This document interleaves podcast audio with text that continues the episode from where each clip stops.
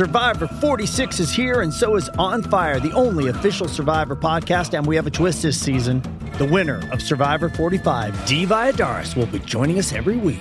We're going behind the scenes of the biggest moments, the how and the why things happen, and the strategy and analysis you can only get from someone like me, a Survivor winner.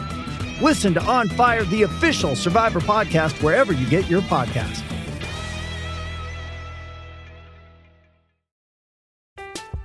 I'm Alex Rodriguez. And I'm Jason Kelly. From Bloomberg, this is The Deal. Each week, you'll hear us in conversation with business icons. This show will explore deal-making across sports, media, and entertainment.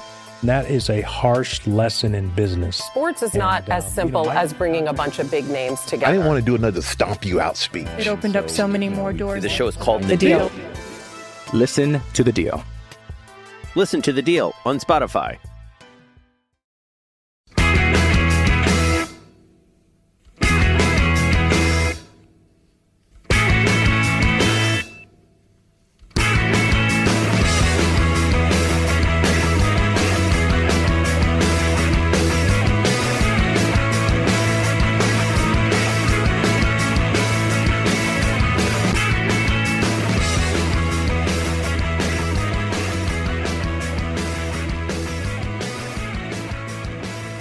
Welcome to Thursday's episode of the Terrace Scottish Football Podcast. I am your host, Craig Fowler, and for the first time in quite some time, I think it would have to be, I am joined in person by Craig G. Telfer and Sean McGuigan. Hello there. Hi. Hey, guys. How's, how's it, when was the last time? When was the last time we done this? Because Telfer, I know you've been itching for it, so I was wondering if you actually knew when the last time we properly got together, the three of us. I can't think. It must have been, uh, it might have even been pre-pandemic. Uh, nah, I've not done one since then. It's certainly not been this season. I, I thought we might have done one last season. With the three of us? Aye. Because I'm sure we had the almost exact same conversation about the fact that it was the first one we'd done post-pandemic. It'd be someone listening to this, oh great, listen to these cunts talk for five minutes about the last time they saw each other. Just hitting the thirty second button interminably. Uh, Wishing I could hear you talk about shaving your testicles or something. Oh no, those are the worst adverts of all time. Never before have I reached to get my phone out of my pocket. When Craig Fowler starts, because you can just imagine Craig Fowler with a hand mirror like shoved under his arsehole with a Gillette. Well, Telfer, with Manscaped you don't need Gillette. That's Manscaped. That's, yeah, you know, well, you still your hand mirror though. Not necessarily. Talking about uh, talking about hair sculpting, I was. Uh, I was interested in how you decided to, to celebrate Christmas Day, therefore by straightening your hair. Oh, yeah.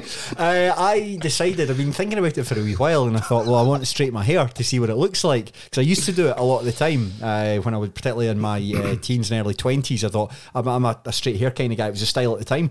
But uh, I very quickly realised, having straightened my hair on Christmas Day prior to going down to see my mother and, and her side of the family, I made a terrible mistake. Because I looked fucking terrible. Well, I looked really, really bad. Well, as uh, if the if the look you were going for was Adam Sandler and Little Nicky, then then it was a roaring success. If not, then then yes, it was a mistake. I did look sort of like very much like young Justin Bieber, you know, but but like young Justin Bieber had never grown up, like a, a, a man who wants to be like young Justin Bieber. Uh, it's nah, nah, it's the it's the first and last time I'll try that. It's, well, actually, when I walked into the house, my brother was like, "What the fuck?" That's the first thing he said in front of his young daughter. And he took him, and, was like, and, and my brother's uh, wife to be's like, "What are you doing with your hair, Craig?" I was like, "I'm just trying something out." And my brother said, "Don't." So that's uh, my brother said don't. Yeah, that's uh, so that's last that's the last time I, I'll, I'll try it. I put a picture of myself up online uh, on, on Instagram, and I was belittled and mocked. I'm now I'm now trying to imagine a, a body swap comedy where a young Justin Bieber somehow swaps bodies with a kind of middle-aged Craig Telfer. Oh, that'd be an with, absolute... With hilarious I mean, uh, consequences. It'd be great for me. I'm thinking all the ass I'd get, but it'd be absolutely terrible for him. M- marooned in his flat in Glasgow with nobody to hang about with. Sometimes play FIFA career mode where you've made yourself... Meanwhile, I'm smashing ass and he's just uh, he's just eating loads of bags of salt and vinegar crisps. Yeah, it'd be absolutely dreadful. Absolutely dreadful. Great for me, terrible for him. How do you think he would do as a host on the A View for the Terrace? On A View for the Terrace, um, poor. I think that that's that that'd be the one thing when you realize when when, when you know the bit when they realise, hey, listen, things things aren't so so good. You know, sometimes it's okay to be yourself. When he has toast a view from the terrace and flounders badly, somebody asks him a question about Stirling Albion and he can't answer it.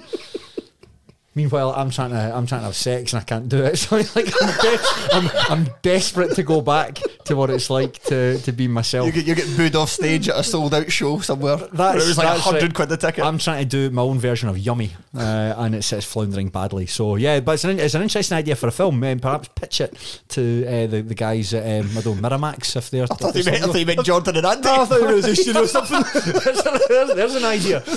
Now, now I've got an idea. It's a little ambitious, but hear me out. I hear me out. It's uh, Justin Bieber says he's on board. They'll be like, really? Like, yeah.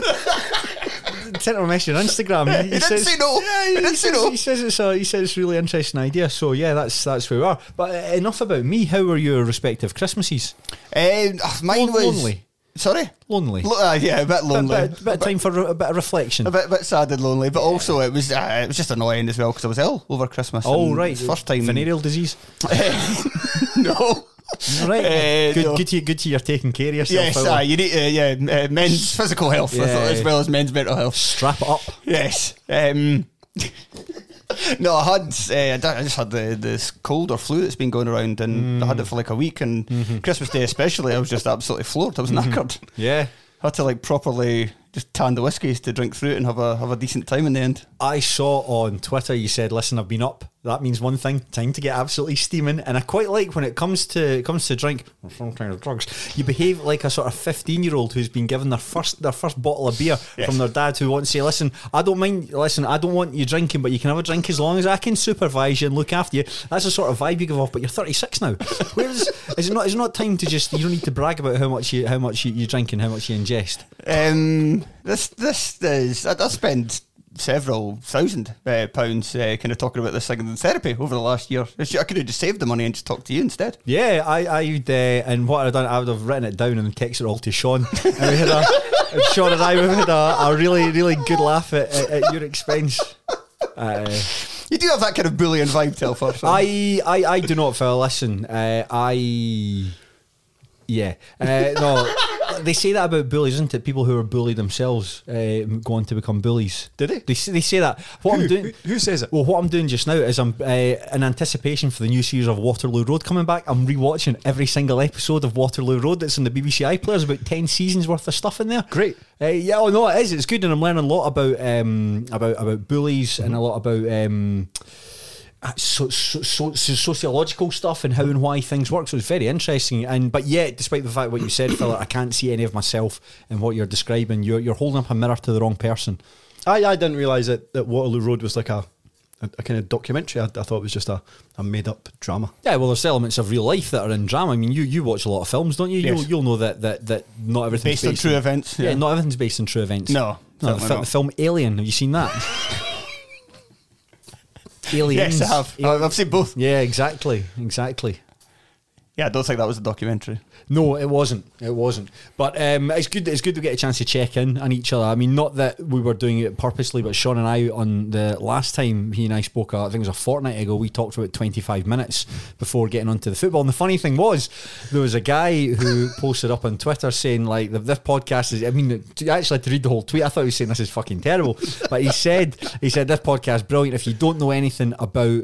Uh, like, like if you if you if you if the person you'd recommend this podcast, someone doesn't w- doesn't listen to football, playing the first twenty minutes of this podcast, like, well, we don't talk about football for the first the first twenty minutes, so it's hardly going to hook you in. He'll know yeah. a lot. He'll know a lot about Cody twenty twelve. Yeah, yeah. He's uh, he's he's back in the news. I saw. I yeah. saw. I think we were responsible for that, or I, you guys were responsible I, for it. I don't think that's a coincidence. I think our discussion kept him in the, uh, or brought him back into the spotlight, I suppose. Mm, I knew that... Uh, well, he's still not been apprehended, so... A five million dollar reward, I think, for uh, information leading to his capture. You know what, Fowler? I think if you have a wank in the end of your street, that'll, that'll uh, bait him. That'll manifest him.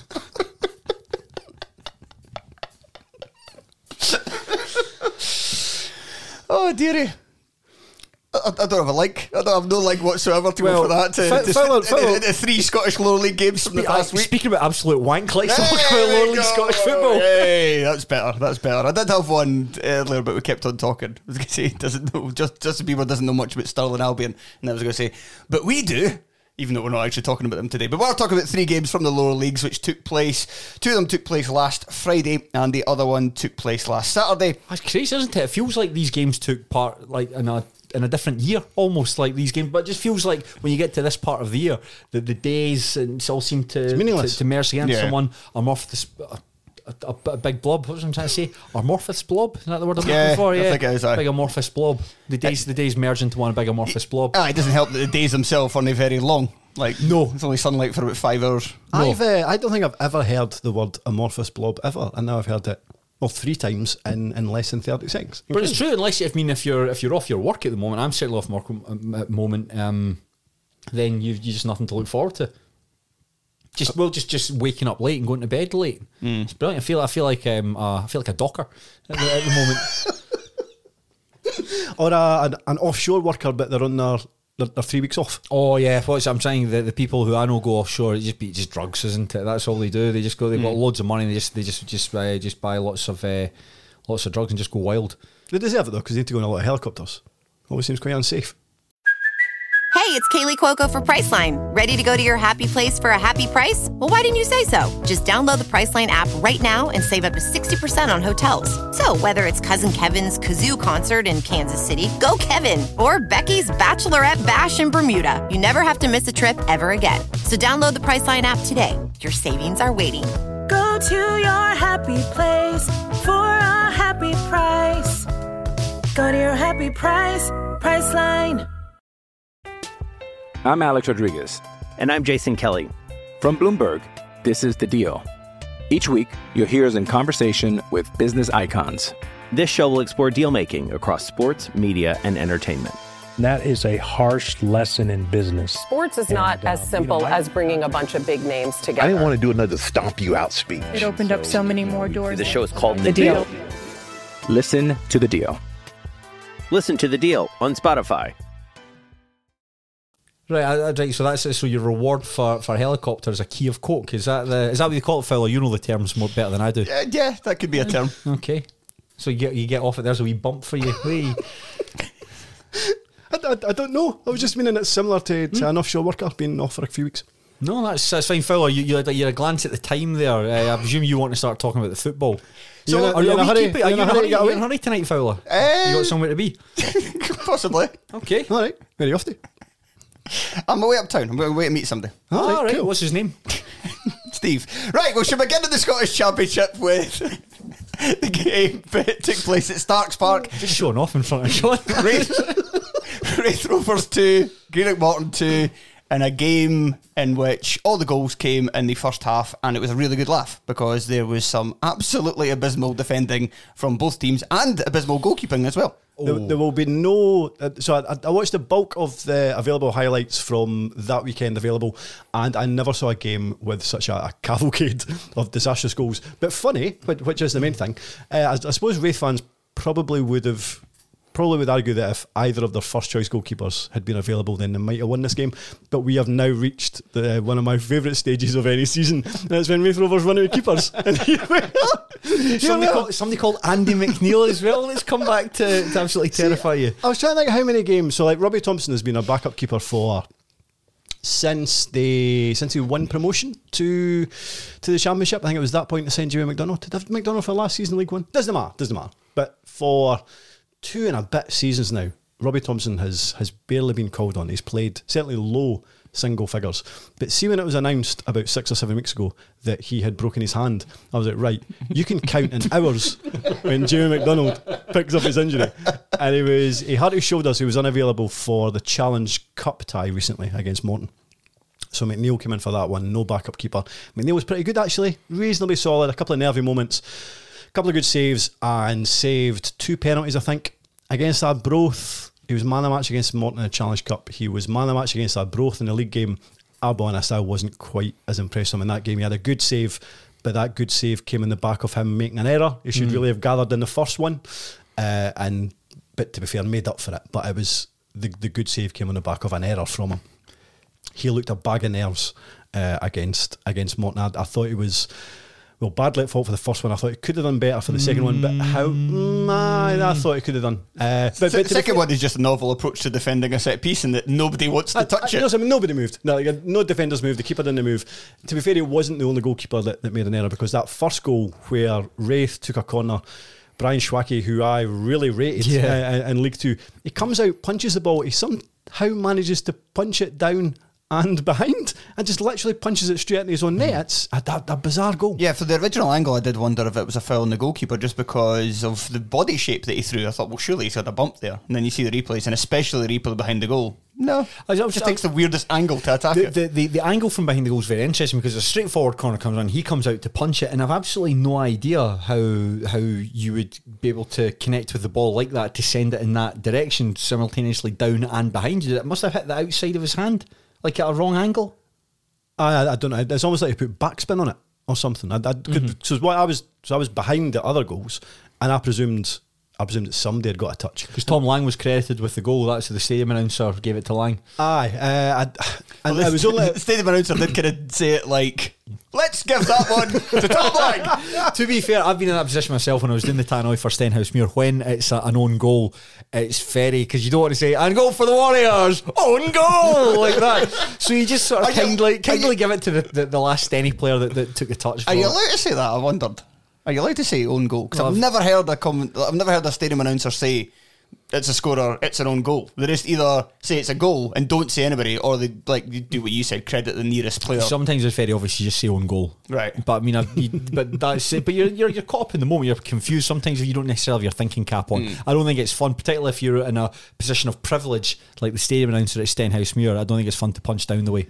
And I suppose as well, it's if you're a stadium announcer, often you can be bailed out by looking to see who's celebrating, basically who's who's running off, who's getting chased by all his teammates. If it's a Tramash at some point, but if it's an O G where everybody just kind of splits off and nobody seems to celebrate mm. with each other, you must be like, eh. Yeah, just give it to, just shout the the, the the person who was closest to the incident from happening. Yeah, but I was, that, that was really bad. And I think that Morton's, sorry, Raith Rovers' second goal as well, which came what, just two minutes later, that was also bad defending. I think that Effie Ambrose wasn't his best game that he had no. for, for for Morton. It's a basically it's a ball that's played down from from right wing. He misjudges his header, which in turn puts unbalances Jack Baird. It throws him off balance, and the ball seems to bounce off his pelvis right into the path of Aidan Connolly. It's actually a very Good well ta- it's a very very well taken finish, but that's uh, that that was a mistake as well. It just seemed to be this game like some interesting moments, but all of them came down from individual mistakes. But even at that point, because I actually thought that for the first, so I think Raith scored after twenty minutes. Morton had been the best team, but for me up until that point, and Raith are really, really what, lucky to be what, to be two nil up. What about Cammy Blues' miss? My in the goodness, thirty seconds. Uh, have you have you watched the have you watched this back, Fowler? Yeah, yeah, yeah. Uh, right. The I mean, I I thought that Cammy Blues' miss was up there with Jason Cummings, somebody, I remember about five or six so, years ago. Somebody put that, I remember, because I, I read the Pie and Bovril forum of it before I watched the highlights, and so I was ready for the for the miss. It's not as bad as Cummings. It's definitely not as bad as I Cummings. don't know, I didn't think it was I didn't think it was fizzed in as as quickly as, as Cummings. But there's uh, definitely, somebody in the somebody in the forum said that the, there's no goalkeeper. There is a goalkeeper. But the Cummins one, there was no goalkeeper. He was all on his own at the no, back post. No, McNeil was already McNeil was already out the equation because the ball had passed him. I bet he was, basically had half the he goal. Was still, aye, he was still in the, there was definitely about six inches. There was more. There was more for Cummins. Than, I thought Cummins was worse, but I just don't know. To be fair, I don't know if it was the angle, because with the Cummins one, it was a live game where Hibs were there, so there was multiple T V cameras. Whereas this one, it was just really. Was it just like one, one angle? One I angle, yeah. But the, see the fact that, because that came after like maybe nine seconds, yeah. That came straight for kickoff. I think it was Tom Lang. It was when we caught in possession, uh, bumped off the ball. Uh, it's funny, in the two, first two games we're going to talk about, there's really similar misses. Yeah, I was mean, yes, Allegria missed one yeah. for, for Falkirk similar to this. And, and you see a miss like that after, after a handful of seconds, you think, my goodness, it's, it's going to be one of these kind of games. And and at two nil to Raith with a couple of bad defensive errors, I, I didn't think Morton were out, were, were out of it. And when I got to half time at two two, I, I thought the, the scoreline could have been anything. But again, both of Morton's goals came from pretty inept defender. I, I suppose that you really have to talk about Jack Baird's goal, because we criticised him for, I suppose he was a bit unlucky, in fact. It was Effie Ambrose's mistake missing mm-hmm. that header. Jack Baird was unlucky. I still think he could have reacted better. I, I suppose, but you can just see him, he, he, he sort of stumbles though, and the ball seems to hit off him. It's very unexpected, and it just happens to break very kindly for Connolly. But he made up for it like three minutes later. And, and Well, did, did he make up for well, it? Well, I mean, well, yes, because it, the, the, he was in the right place at the right time for the ball to land in his head, and apologetically it's literally, literally that's what happened. I mean, that's the, what happened, the, but he was he was he, he was still there. You have to give him credit for that. Do you give him credit for it? Because he was in the right place at the right, right time. Exactly. He didn't even really put his head in the right space. I mean, you have I mean, to credit him with scoring a goal shot. Wait a minute, the, the ball gets swung in, mm-hmm. Andy McNeil comes out, misses the ball completely. Punt, Jack Baird looks like he actually closes his eyes and doesn't actually know, because actually, when the ball hits off him, he actually kind of does a double take to see exactly what's happened, and just kind of smashes him in the face and goes in. Well, they could have ducked it the way. Let, let's give him credit for not dying out of the way. Fair enough. I, right, okay, he made up for it. Okay, it was another terrible goal. I'm giving I'm giving Jack Baird credit for that, because it'd be very easy. I mean, you see a goalkeeper that's coming out with a fist, a fist, a, a, a gloved fist. You know, you're you're thinking that's that could end right up on your kisser, and instead he just stands there. And yeah, the ball like bounces off him, but you have to you've got to, you've got to be there for it to be there in the first place. So I think he makes up for that error. They cancel the goals, cancelled each other out. And uh, okay, fair enough. I'll give you that one. And then the the equaliser. You know, something Raith Raith cannot defend uh, set pieces, corners, free kicks, whatever it is this season. They cannot do it. They'd already had a couple of kind of close shaves mm-hmm. uh, before that. Just just nobody moves. Uh, and like Robbie Muirhead, like he doesn't even really need to do it. Again, doesn't really need to do it. And he kind of just hits off him. Yeah. Nobody reacts. It hits off him because he's again standing maybe a yard or two out, uh, and that makes it two-two.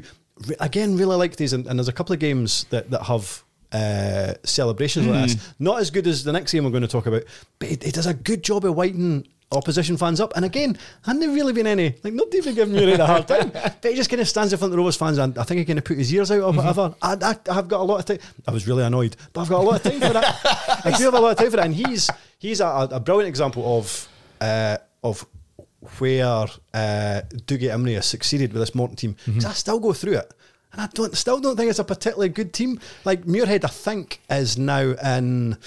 I've not double-checked before this, but I think he's in now in double figures for the season. Yeah, his... his I don't think he's ever hit double figures his before. His turnaround at Capello is quite something. Yep. If you remember, it must have been... Was it the pandemic season? Where he was in the race, sorry, in the Morton team all year. He was terrible, was coming off the bench quite a lot, really wasn't contributing much. Fans didn't like him. Then you get to the playoffs, when he seemed to have, like, four good games. And then Morton gave him a new deal off the back of that. And the fans were going mental because they were like, well, he was rubbish for the entire season. And to go for that, to then the player you see now, who's kind of like a almost talismanic figure for them up front. Ah, he's had a brilliant season. Really good. Did Hearts pay money for him? Did United pay money for him? Somebody uh, paid money for him. I think Hearts might. Uh, Dundee United definitely paid money for him. Is he the guy who's uh, sort of into U F Os? Is that him?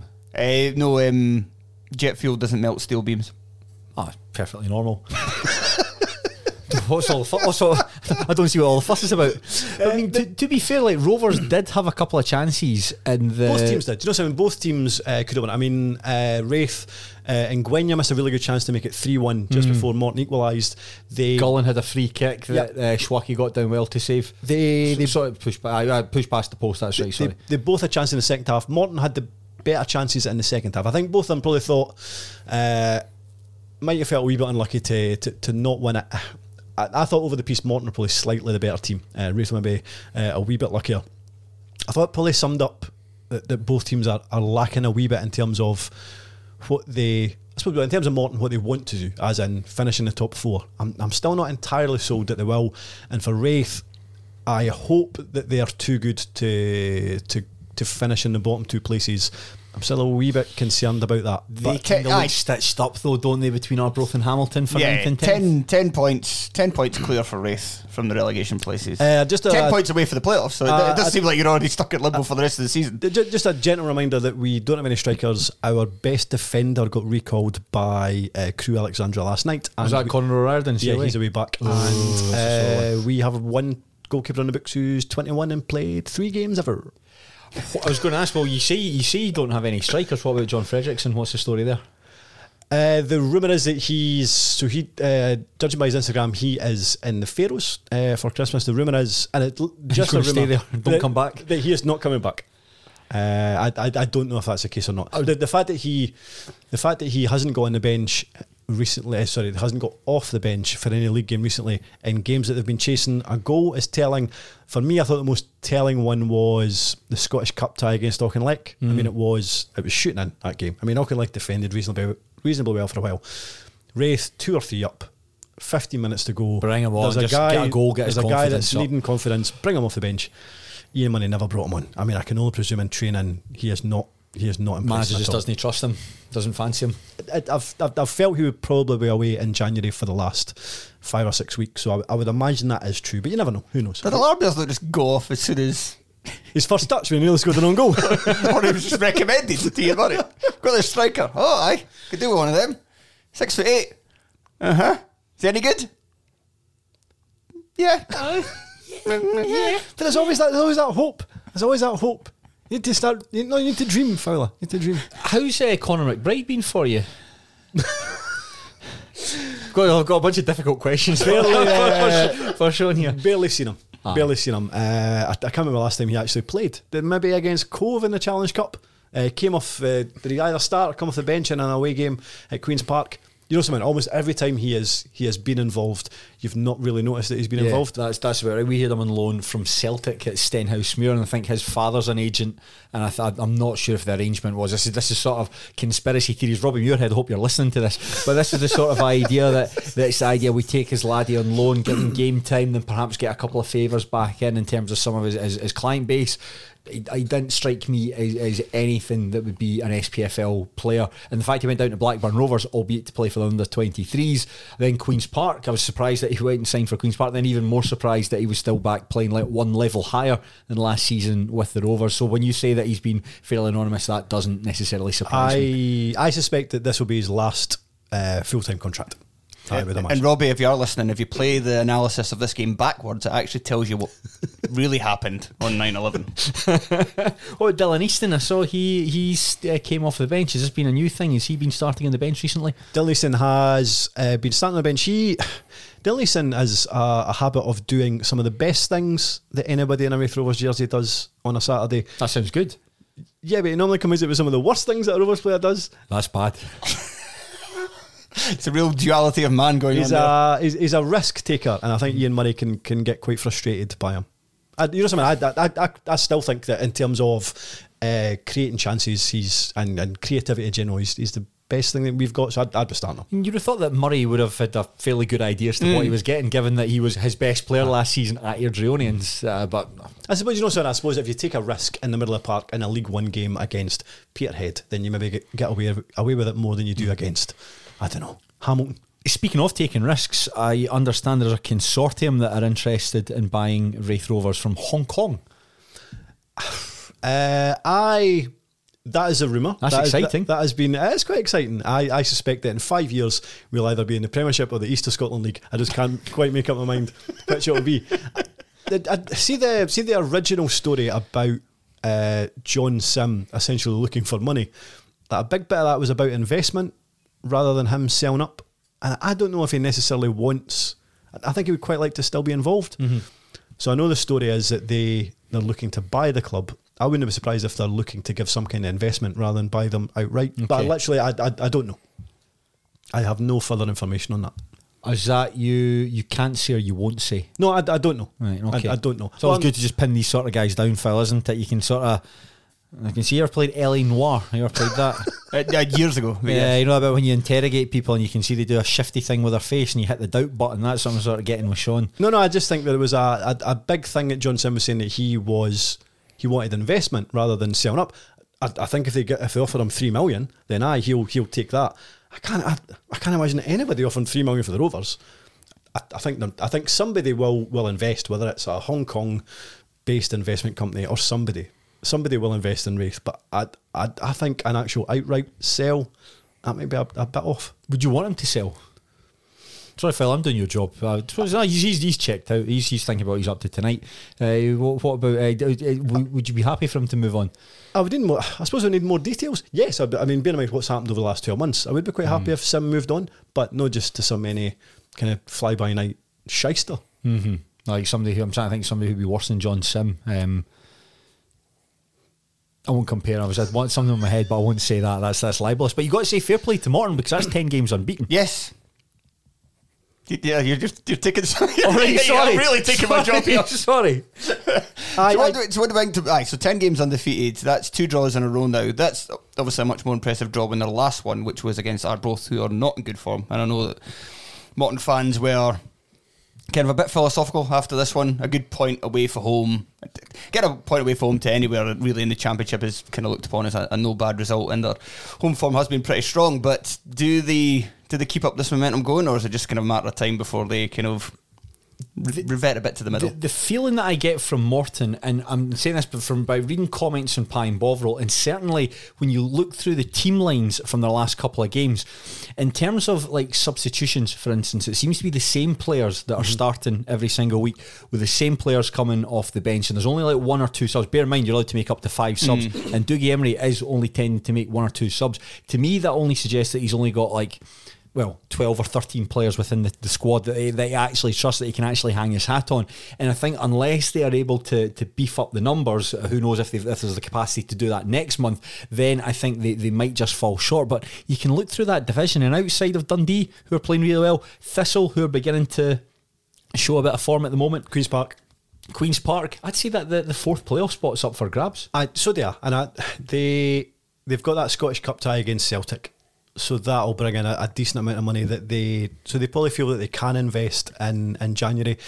What might be key is who they can hold on to. So I don't know if Grimshaw is contracted after the end of January. There is a really weird rumour about Lewis Strapp. Strapp. Is it Bulgaria? Is, is it Dinamo Tbilisi? Oh, Belarus. Aye, that's aye. That's some uh, rumour along might those be lines. A, might be a load of rubbish. But but those are those are two pretty important players mm-hmm. for uh, for Morton. If they hold on to them and can maybe invest some of that Celtic money, then aye, they'll be very much thereabouts, I think, in terms of that final playoff place. What are we going to do in Scottish football without all those strap-on jokes? I mean, come on, that's it. Well, when he, well we'll find out when he signs for Dinamo Tbilisi. When he strap off to, to, to Belarus. That's less funny because it's not it's not a strap-on. Okay, let's move into League well, One. Well, well, you shouldn't you shouldn't kink shame. If people like getting pegged, then that's... Mm. Why did you point at me? Why did you point at me? Because automatically, when I think of someone who likes having their body degraded, I always think automatically. You're the one that says you like to be spat on. Fucking hell. Listen, there's no secrets here, is there? Oh, you're saying that. Right. Right. I've had the, the tables have been turned on me. It's, uh, sorry, it's because Sean's poured me a wine already. Uh, so. No, listen, listen, we're a wee bit mischievous. It's the, it's the last podcast of uh, of twenty twenty-two, so we might as well. You're taking your own medicine and it tastes sour. Right, if you want to be mischievous... Okay, if you want to be mischievous, Telfer, and something that we can all agree on, let's move into League One, where Falkirk defeated Queen of the South five two, and I have watched them before. Oh, baby. Um, but, yeah... Listening, listening on the, I, I suppose it was especially because I've I've looked at the highlights before whenever we've done Falkirk on the, the T V show, but I, I tend not to, to listen to them. I just kind of tend to watch them.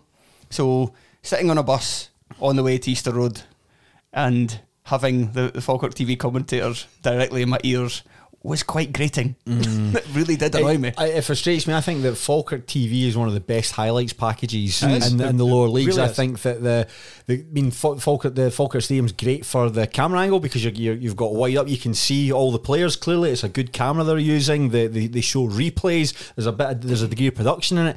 I find the commentating grating beyond belief. And I think it's the stage where uh, when Falkirk lose. I think that's what's so gratifying about yes. staying up late to watch them. It's like, why go out? Oh, do you want to come out on a Saturday? Me and the lads are going down the pub. No, no, no, no. I need to be in at midnight because the Falkirk highlights are dropping after they just lost six nil to Queen's Park.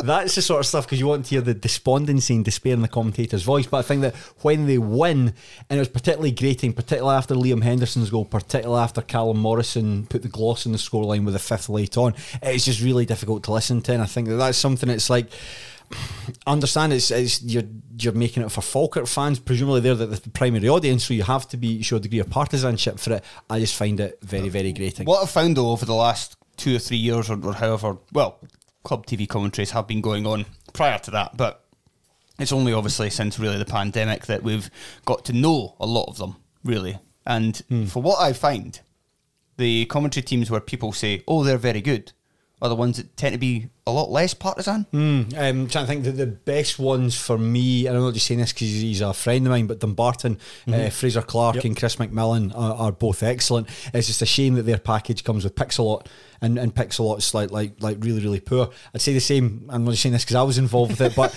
but Stenhousemuir's live T V. Let me, let me include that. I find the Hearts one very good as well.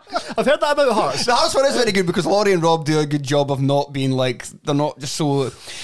It's the indignation and the inc- incredulity that comes with any little decision. Because even have it in this highlights package, as a ball goes out, out the park, throwing. out for yeah. the throwing, and they're like, that didn't go out, that didn't leave the park, that literally didn't leave the park. Aye, it's, they, they seem to be debating it for a good sixty seconds about whether a ball went out for a throw. Guys, which, it's a throw-in. The game's going on. And, and they subsequently and, scored and, from and, and Falkirk scored afterwards yes. from Queen's throwing. I mean, it's a difficult thing. I remember you're, you're absolutely right, Phil, on what you said. Like during the pandemic, that's when you became familiar with these yeah. commentators. And I remember buying a stream for a game at Gayfield between Arbroath and Queen of the South, and this is when Queen of the South were on that really exceptional run, and that's when I was introduced to uh, Fermor Innes, and I don't want to I just need to say his name. You start laughing, and and that's that's what I mean in terms of that. Somebody who takes it like very, very seriously. That that how dare the linesman not put his flag up for for the shot? It was, it was onside. I mean, I, I'm, I'm watching it for one angle. It's very difficult to see, but it looked like it was onside. It, it reminded uh, me of watching Celtic T V.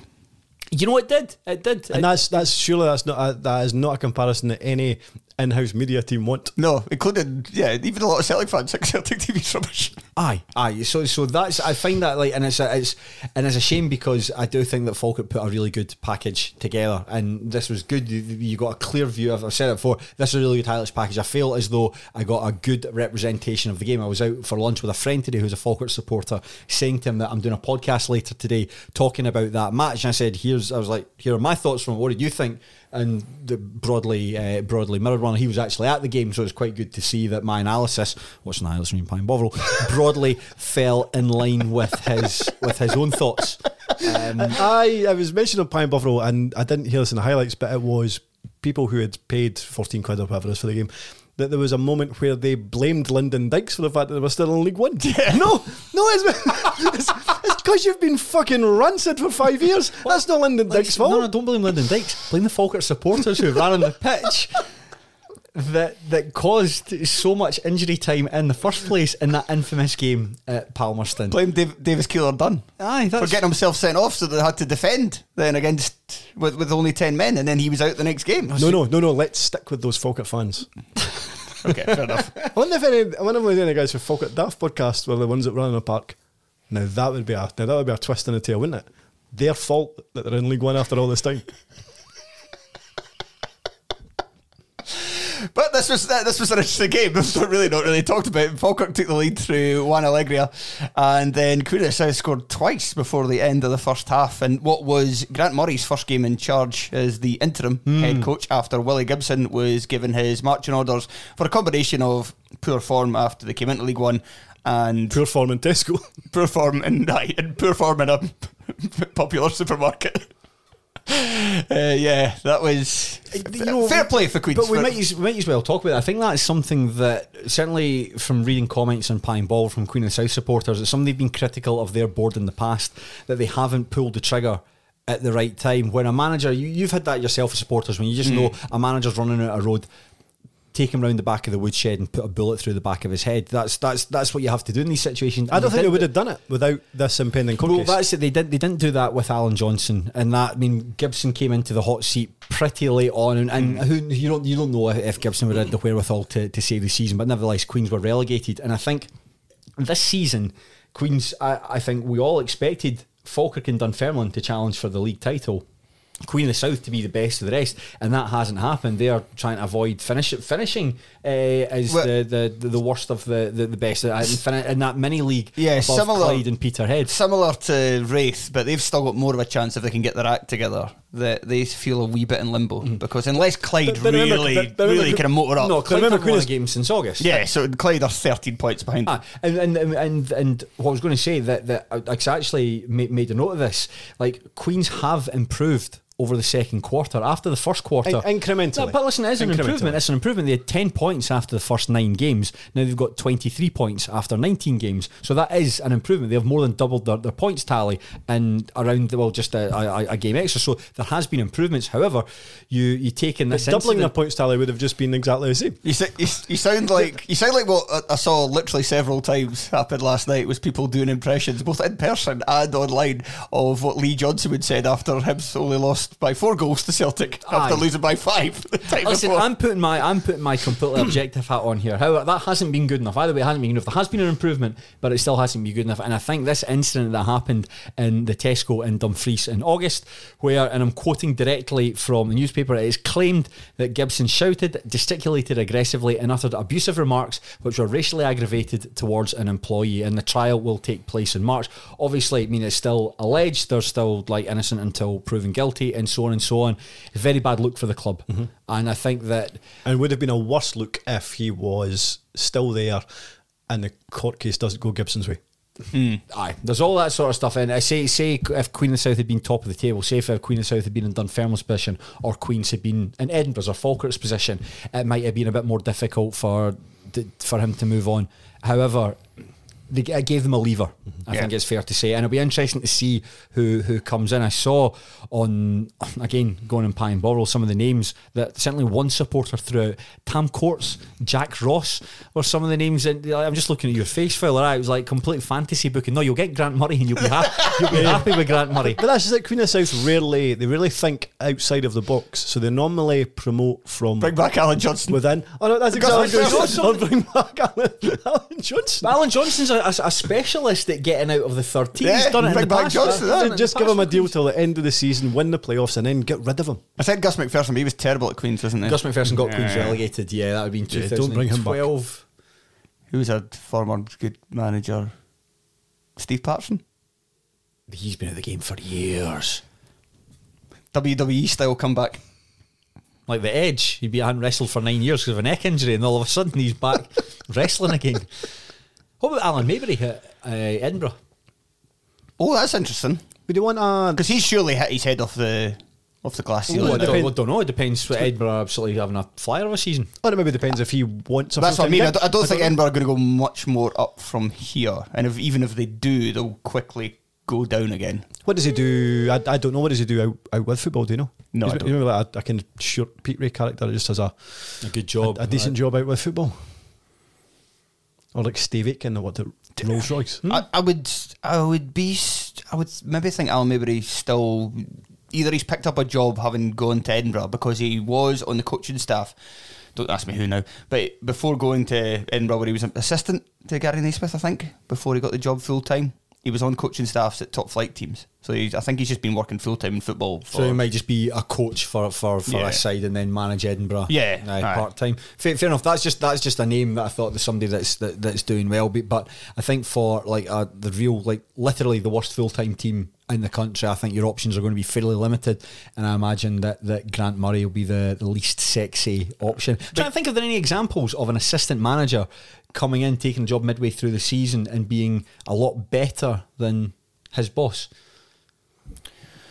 Because people uh, often say that with a failing regime, they just automatically assume that the, if the assistant gets it, it's going to be a continuation I, of that regime. I, I always presume that if a if an assistant manager could have made any changes during the, the previous manager's reign, then he, he might have been able to do Something it. But then I, I appreciate they, they, they don't have the, the, the, the kind of last say. I, I can't think of any off the top of my head, but there are there have been instances certainly of if it's been like a disciplinarian. And then their number two, somebody that's a bit more kind of jovial and letting the players off the leash. Then you sometimes get like seasons or at least half seasons where things really improve. And then usually it comes back down to earth because you kind of need that discipline. After a while, the players just start to take the piss. Walter Smith and Ali McCoist. Yeah, well, there you go. Although things didn't get immediately get better with McCoist. No, no. I'm just, I'm just thinking a disciplinarian and a banter boy. Yeah. That's, the, that's the two. That's the two. To be fair, Rangers started that, with the exception of their travails in Europe. Rangers started that season very well. Was after that the season where left. was it against? Was it against Kilmarnock where Celtic? That was like the yes. turning point yeah. where Lennon, if he'd have lost that match, he'd have probably been away up the road. Yeah. But they, they drew it or won it, and then that was a catalyst that come. Yeah, I think Rangers were something changed. like seven points clear at that stage or something, yeah. something along those lines, and.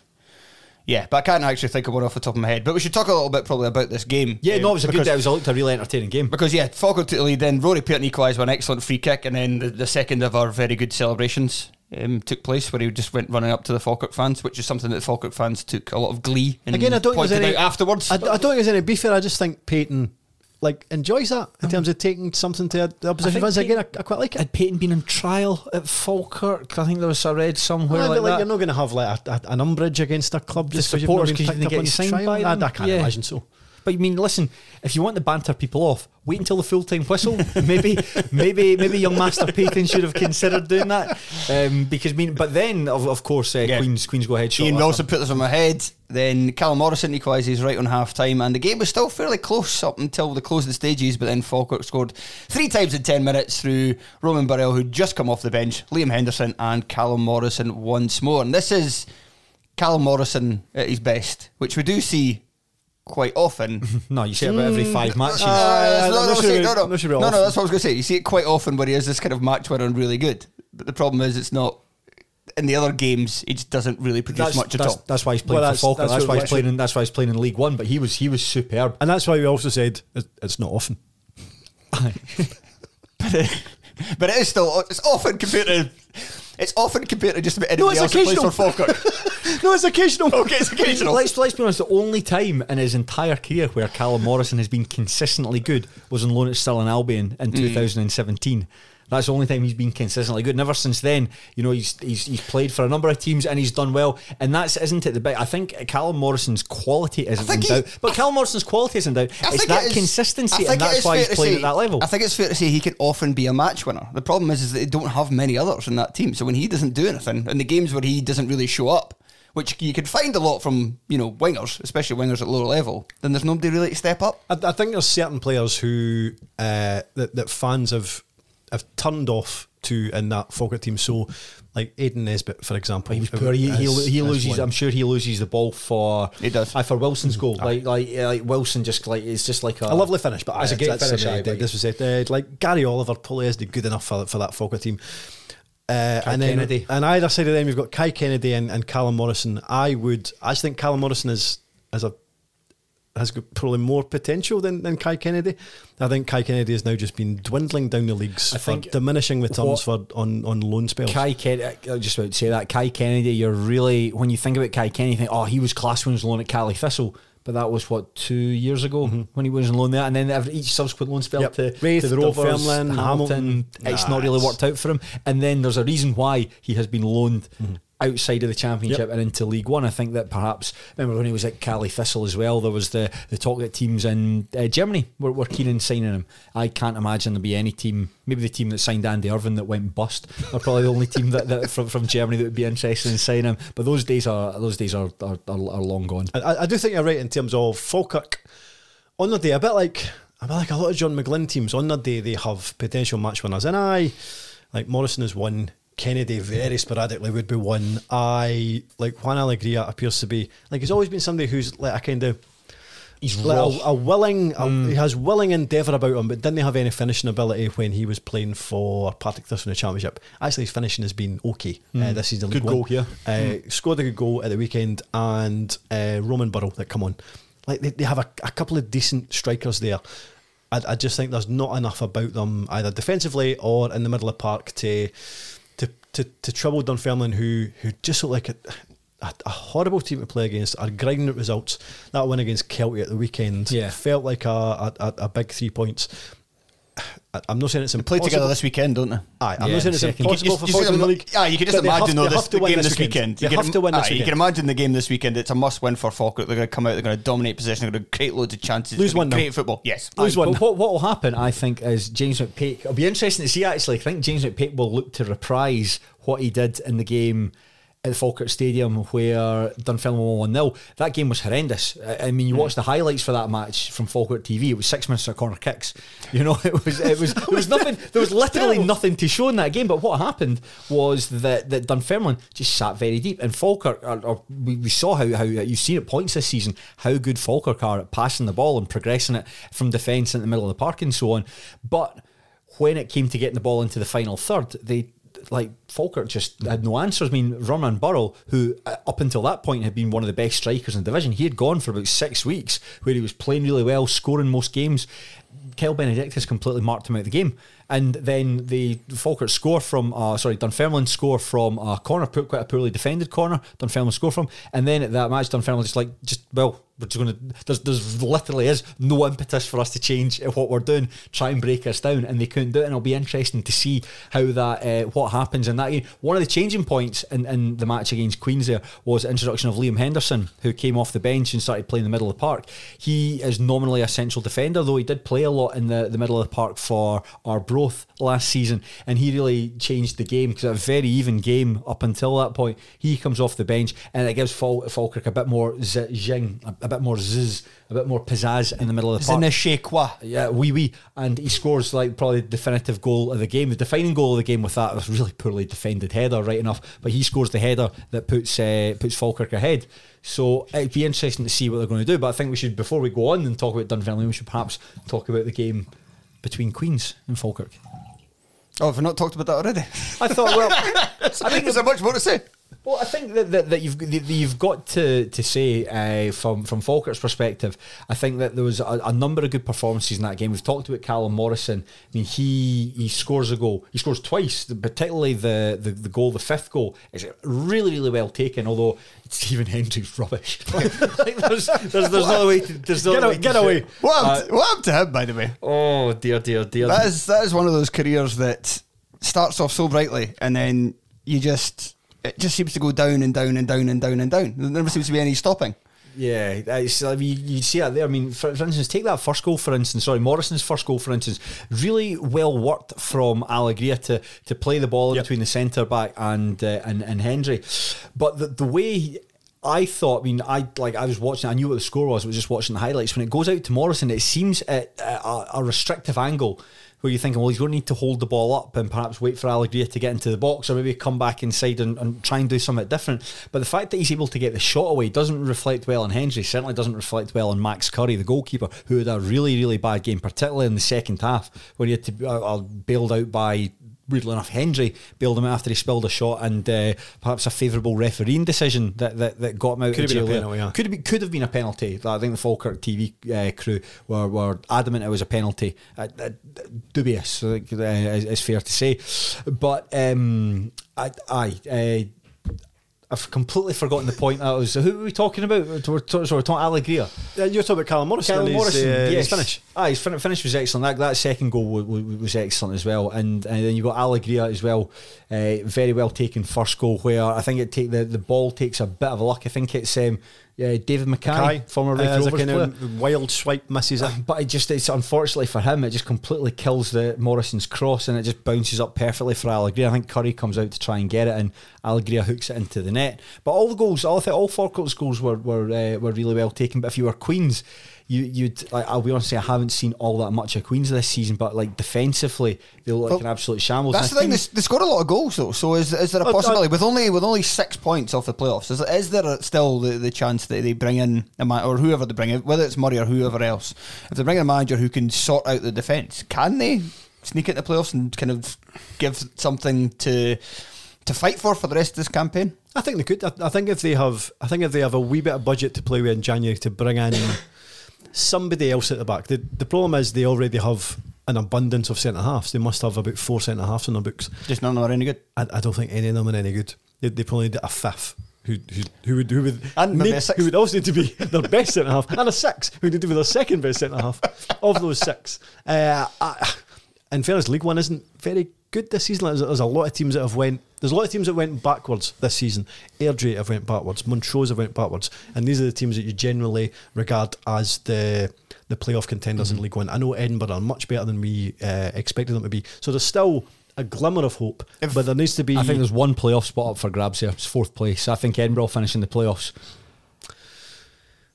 I do that. They're play, they're I still playing, keep, they're I still really keep well thinking that they will, but it's just see the bookies think the same as well. By the way, it's just because every it's week, every week at the bookmakers, you get fucking great odds on Edinburgh. But it's just because it's. If Ed- I'd only been betting them all season, I would have made a fortune. But it's just because it's Edinburgh. They actually have like a decent starting eleven, if not a great squad. Mm-hmm. I, I still think there is a chance here that maybe there's two places available uh, in the playoffs. So it's not No, it's not impossible for, for Queens. They need to make a good managerial appointment, which would be unusual for Queens, and there needs to be a wee bit of movement in their, no squad, but certainly starting eleven. Right, let's move on to our final game, which takes place in League Two. This one came from Saturday. I didn't manage to find the time to watch the highlights or read up on this at all, so I'm going to tell you the basic facts and I'm going to hand it over to the two guys who know what they're talking about. So Dumbarton defeated East five two nil at home. Goals oh, there's coming... Pele away up the road. Sorry, sorry. Breaking news. He was goals eighty-two. For... Who'll, uh, who'll advertise Viagra now? Fowler. I knew that was coming. Dumbarton beating East five by two goals to nil. You're thinking about that now? Goals from uh, advertising Viagra. Ah, or Pele. I know. Or Pele's death. Did Pele mean a lot to you? Yeah. I just keep thinking that since Billy is king of the soccer field, I just keep dumping the big bag of money and dumping him. You know the joke? Oh, yeah. yeah, yeah, yeah, yeah. Yes. Um, the Barn beat East five two goals to nil. That's what Pelly would have wanted. Uh, Greggy Buchanan and David Wilson with the goals. Dumbarton remain in first place. First place, they are now four points clear, seven undefeated. Uh, East five are in six. They're only one point off the playoffs, but they are without a win in six mm. after winning three in a row. I uh, I, I think he's fighting a bit of bother. I, I, th- I think they... See, when we done the, the preview pod, oh, uh, yes. the very long preview pod, uh, when we reached letter E in League Two and we discussed... Two and a half hours in. I, I, I, it would have been longer than that. Oh, right, sorry. I, I, sorry I, forgot, I forgot it wasn't just alphabetical order. You went alphabetical order and through the divisions. Aye, those I, poor Stranraer fans just clung in there for three hours, fifty minutes. See when it gets to next July, when we do it in reverse order. Start at the uh, right, no, okay, no, no, no, no. We give the Arbroath fans what they want. We give them at early doors. Not top of League One. I. Uh, oh. What do you like at that? Firmer. Uh, no, sorry, sorry, that's unfair yeah, as well. It'd be second. It'd be secondly what Allo would be first. Regardless, uh, I, I I thought East Fife would struggle this season because they had a they had a lot of players who were, uh, I suppose, their their experienced players were maybe getting very much to the end of their career, mm-hmm. and they had a lot of youngsters who might have been very talented for all I knew. Uh, they might be okay, but I think they still they, their best player was.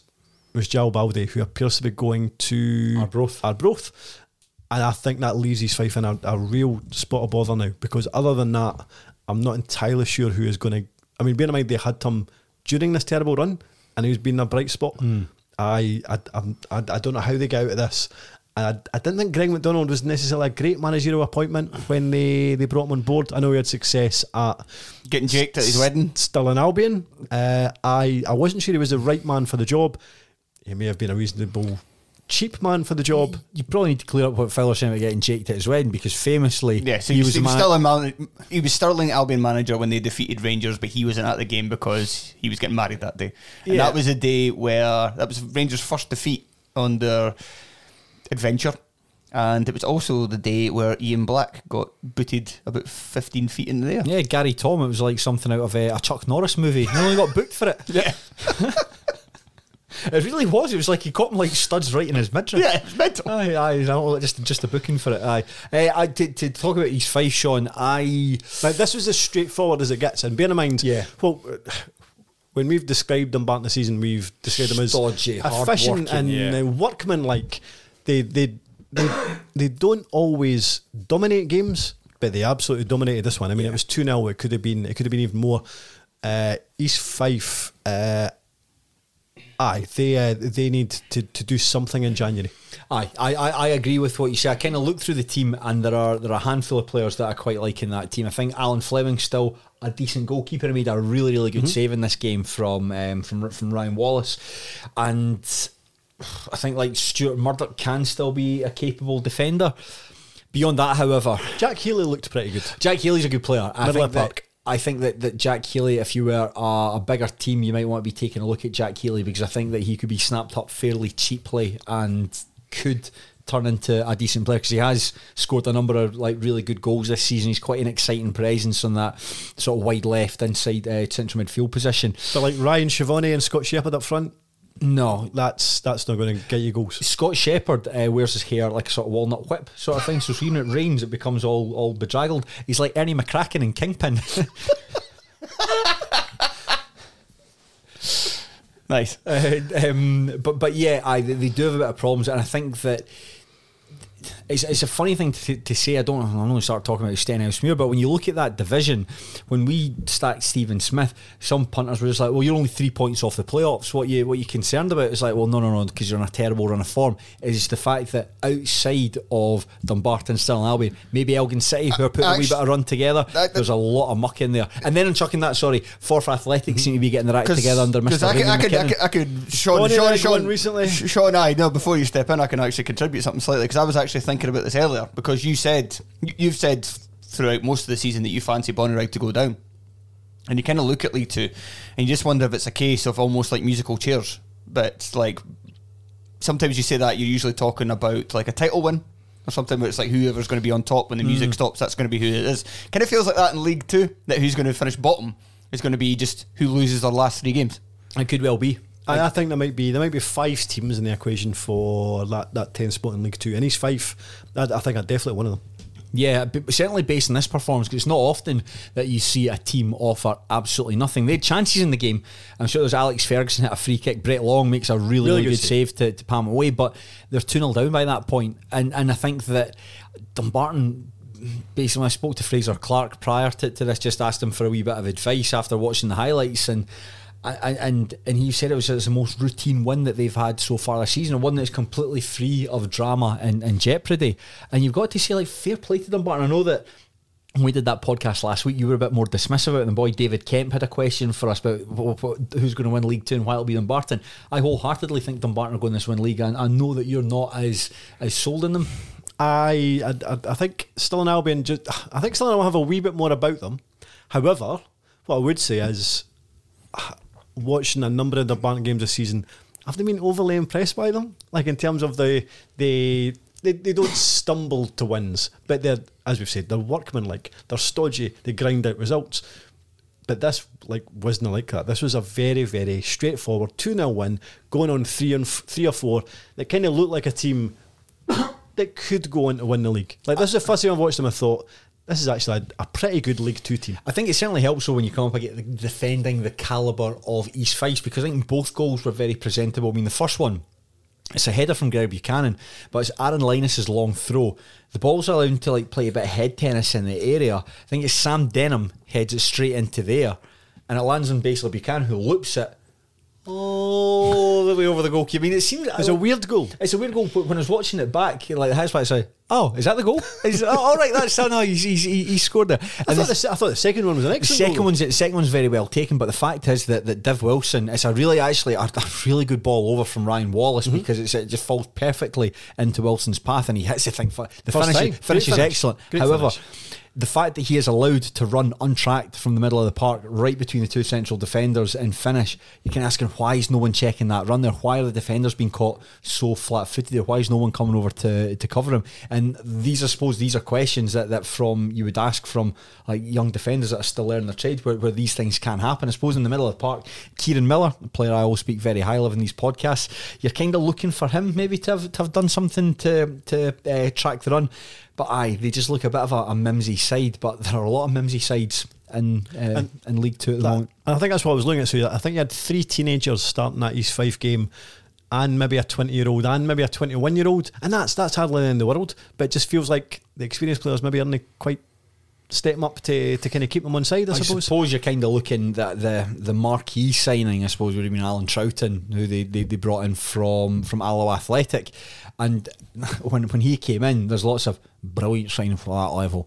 But he's thirty-seven. He's thirty-seven. He barely played for Alloa last season. I think that even when he left Alloa, it was a bit of a wretch for, for Brian Rice to let him go, because I think that everyone knows what a capable player he is at. He is reaching the, the mm. end of his, his career cycle. He's been a phenomenal player and someone who I've, I've enjoyed watching over the last like fifteen, sixteen years, probably even longer than that mm. actually, uh, since his time uh, coming through in Billy Stark's Queen's Park team. But that's just that's just the way it is, un- unfortunately. Um, but aye, there's there's a lot of muck down there. A lot of muck down there. But I, I think for from an East Fife perspective, got a low crowd. Uh, like they, their attendances are dwindling. Like it's so expensive to get in. And in terms of the teams, this is Dumbarton. Oh, sorry, like so, so, g- no, general, in general. Uh, I saw you just talking so, in general. So at the bottom end of the table, like Bonnerick had a good win against Stranraer. Forfar have appointed Ray McKinnon, which feels like uh, a sexy, a, a decent appointment. Oh. Annan might be picking up. They might be relying on Albion Rovers being the usual kind of Albion Rovers that they normally are, and I'm not sure they are this season. Mm-hmm. So I, I think bottom of the table uh, will be every bit as interesting as as the top end. But I do think East Fife are, are going to struggle. You got to say happy birthday to Dumbarton. I mean, that's the reason I, I asked to talk about this game, because it's their one hundred fiftieth birthday. Did I? Did oh, I, happy birthday! Did I read somewhere that the the the person who piped them on also piped them on on their one hundredth anniversary? Did I read that somewhere? He didn't look very. I mean, I was, I was, I was a bit of a distance, but he didn't look particularly aged. See, see, that's why I was. That's why I was slightly confused. I was wondering if you maybe read it as well. No, no, no, I didn't. I just saw a, a man with bagpipes. That was I. I maybe uh, I, maybe I just dreamt it. I couldn't determine uh, how old he was, but I think that you've got to say that's that's fair play to Dumbarton. A couple of key players missing from that, like uh, Ryan Blair, for instance, who's had a really good season. He wasn't available. But you've got to say, I thought that, and this is a player that Fraser Clark was said to pick out, and I'm glad that he did, because having watched the highlights, any time this guy touched the ball, he looked absolutely phenomenal. Calvin Orsi? Bloody hell, man. It's like everything he did. I mean, it's, I know it's only highlights you're going on, so it's very difficult to try and use that as a barometer for someone's performance, but certainly any time Dumbarton did something good, he did something good as well. A number of times where it was just similar things like beating a man, popping the ball off into space. Nothing outrageously fancy. You know, he's not a... I think he was played as a central striker last season, despite the fact it's not necessarily his position. He's not very prolific. Not scored in fifty games or something. Just basically, just what I, statistics to back up the point that I was making there. But out wide, he just looks really, really good, and it really seems to complement the the rest of the players in that that Dumbarton team. And I think that I think that they'll do really well. I think Dumbarton are going to win the league, and I think that the, the further this goes on, as Fowler said at the start of this section, that's that's six games on seven games unbeaten even, and that six nil pumping by Stirling Albion, which could have been a defining moment in the season, that seems miles ago. That seems like a, a little blip, because I think they'd lost. They, they'd gone through like like lost draw lost draw. I think it was four games without a win, and you're thinking, oh well, that's that's, that's Stevie Farrell's had his time, his chips are out, his, his dinner's out, he's had his chips. I don't know what the expression is, and you're you're lucky. His, his chips are out. His chips. His, his chi- is that an expression? Yeah, uh, uh, pistol no. chips uh, and dinner's out. Right. That way we're getting them amalgamated. Pistol who says he's really disappointed. Yes, uh, but I don't think there's anything to do with chips being out. I think it's just your dinner's out. Is Can a listener? Is uh, it way up the road? Uh, him and like Pelly. Pelly. Aye. I mean, him and him and Pelly and uh, no, Pelly was a Pelly was a good player. Can we actually dedicate the final part of the show to talking about Pelly? To be fair, when I first started watching football, my uncle um, he loved the Brazil nineteen seventy teams. I remember I used to always, whenever I used to went to his house. Oh wait, no, no, Pelly, no, no, no, he is dead. Sorry, I would watch the the old kind of V H S of the there was like a you know highlights. You know, it's like the video. I'm aware of highlights, yes. Yeah, they put together like five or so minutes on each game of the nineteen seventy World Cup and kind of... Dead Pelé game. Was terrible in the nineteen seventy World Cup, a really bad. Around Pelé. Was he? Oh, he was rubbish. I was nineteen fifty-eight World Cup was uh, was his crowning achievement. I thought nineteen seventy was good. Nah. You know, think in sixty-six? Nah. You were, uh, no, no, no. You're, uh, you're, uh, no, he was good. He was good in seventy. He played about seven games. You've watched a five-minute highlights reel, probably put together by Pelé Senior. Was he was Pelly a massive was, self-promotionist, wasn't he? Pelly was good. It was uh, sixty-two where he struggled. sixty-two where he struggled. That was Garincha's World Cup. And he obviously, sixty-six was when he got kicked off the park, but he was really good in fifty-eight and seventy. Mm. People people I'm mistake so that sure. Just because he made that pass for Carlos Alberto in the nineteen seventy World Cup. That's something that's amazing. It was nineteen fifty-eight was his World Cup when they beat Sweden five two. In the yeah, final. That was probably his best, but I still think he was good in seventy, was he not? If anyone knows, also, if you if you know the identity I know that Jairzinho scored in every game but didn't finish top goal scorer. This is, I'm putting this question out here for the listeners. If you know, one, who the identity of the Dumbarton Piper was, and two... and how old he is. And how old he is. And, and two, uh, how good Pelé was at the World Cups, then... Please. Two two vital questions Please to be asked do, in do a lower league know. Pod. Yes, and that'll do us. I'm now getting uh, concerned about time. Oh, because uh, you've got someplace to be, haven't you? Yes. Who you mean, Steve? Yes. So you know what I mean. I know you're you're not prepared to tell us who you're seeing tonight. So that, that's that's your business. Tell us what you're doing tonight, then. Uh, I'm going for drinks. Now, whereabouts? Uh, just up the uh, North Bridge in Edinburgh. Right, so there's no, the Mad Hatter, is it? That's that's where I'm off to. No, are you in Edinburgh? Oh, brilliant! Can I get a lift? No, I'm seeing. The, I'm I'm going out at half past eight, so you'll need to you'll need to, you'll need to wait. Sorry, I thought I thought this podcast would take a lot longer. I didn't realise that. T- he, I'll get a taxi. I didn't realise that he was. Uh, he I was, was thinking I'd just be able to get public transport, but I'm meeting at eight and it's already twenty past seven. You didn't realise he was winching Steve? No, I didn't. uh, I didn't. That didn't really realise, fella. So um, I thought we'd be able to get a patron out of this as well. That's why I, that's why I arranged to meet at uh, half past eight. Okay, but what Patreon? We don't have anything planned. Well, just we could just chat. We could just we could just you know, our favourite Pelly moments. You know? You said to me like that you were uh, you were putting off time guys, by, by guys. buying candles. I mean, do you have more candles to buy? Maybe I, you put off more no, time. No, I. This is how my afternoon, because I had a lot of time to kill because uh, I was just worried. I just I, I arranged myself. So what I did was I went into Tesco, went and bought some candles, went and bought some uh, windscreen wiper fluid. Uh-huh. So put that in the car. Okay. Uh, got some candles. So I won't I won't get the benefit of them until I'm till I'm back in the house. Uh, Maybe bringing your date back. Well, obviously not. No, no. Listen, listen. Don't talk. Listen. Funny when you body him. Don't body. I see. Don't body. Don't body. You, can, listen, you always give it out, but you can't take it just, back. Um, just. I want to thank my guests for joining me at this time. Craig Fowler. Thank you. I'm Sean McGuigan. Thank you. Remember and subscribe to our Patreon. Your support is greatly appreciated.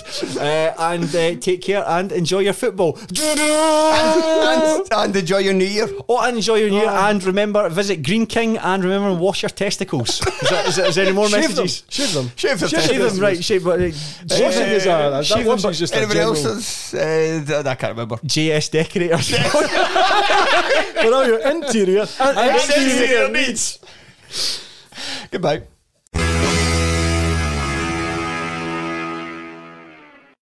Sports Social Podcast Network. Okay, round two. Name something that's not boring. A laundry? Ooh, a book club. Computer solitaire, huh? Ah, oh, sorry, we were looking for Chumba Casino. That's right. Chumba Casino dot com has over one hundred casino-style games. Join today and play for free for your chance to redeem some serious prizes. Chumba Casino dot com. No purchase necessary. Void where prohibited by law. eighteen plus. Terms and conditions apply. See website for details.